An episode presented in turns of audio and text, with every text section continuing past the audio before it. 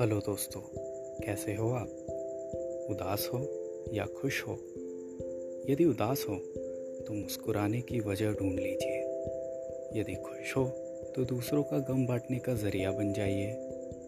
ज़िंदगी में तालमेल होना बहुत ज़रूरी है, और इसीलिए हम आपके लिए लेकर आए हैं यादों का सफ़र। यादों की तो बात ही कुछ खास है। कुछ यादों के याद आने पर हम सहम उठते हैं तो कुछ यादों के याद आने पर मन झूमने लगता है। ये यादें ही तो बस ज़िंदगी का ज़रिया बन जाती है। हर इंसान के जीवन में सुनहरी यादें होती है। कुछ खट्टी सी, कुछ मीठी सी। कभी चाय की चुस्कियों तो कभी सुबह की सैर पर। आइए और हमारे साथ इन यादों का सफ़र तय कीजिए।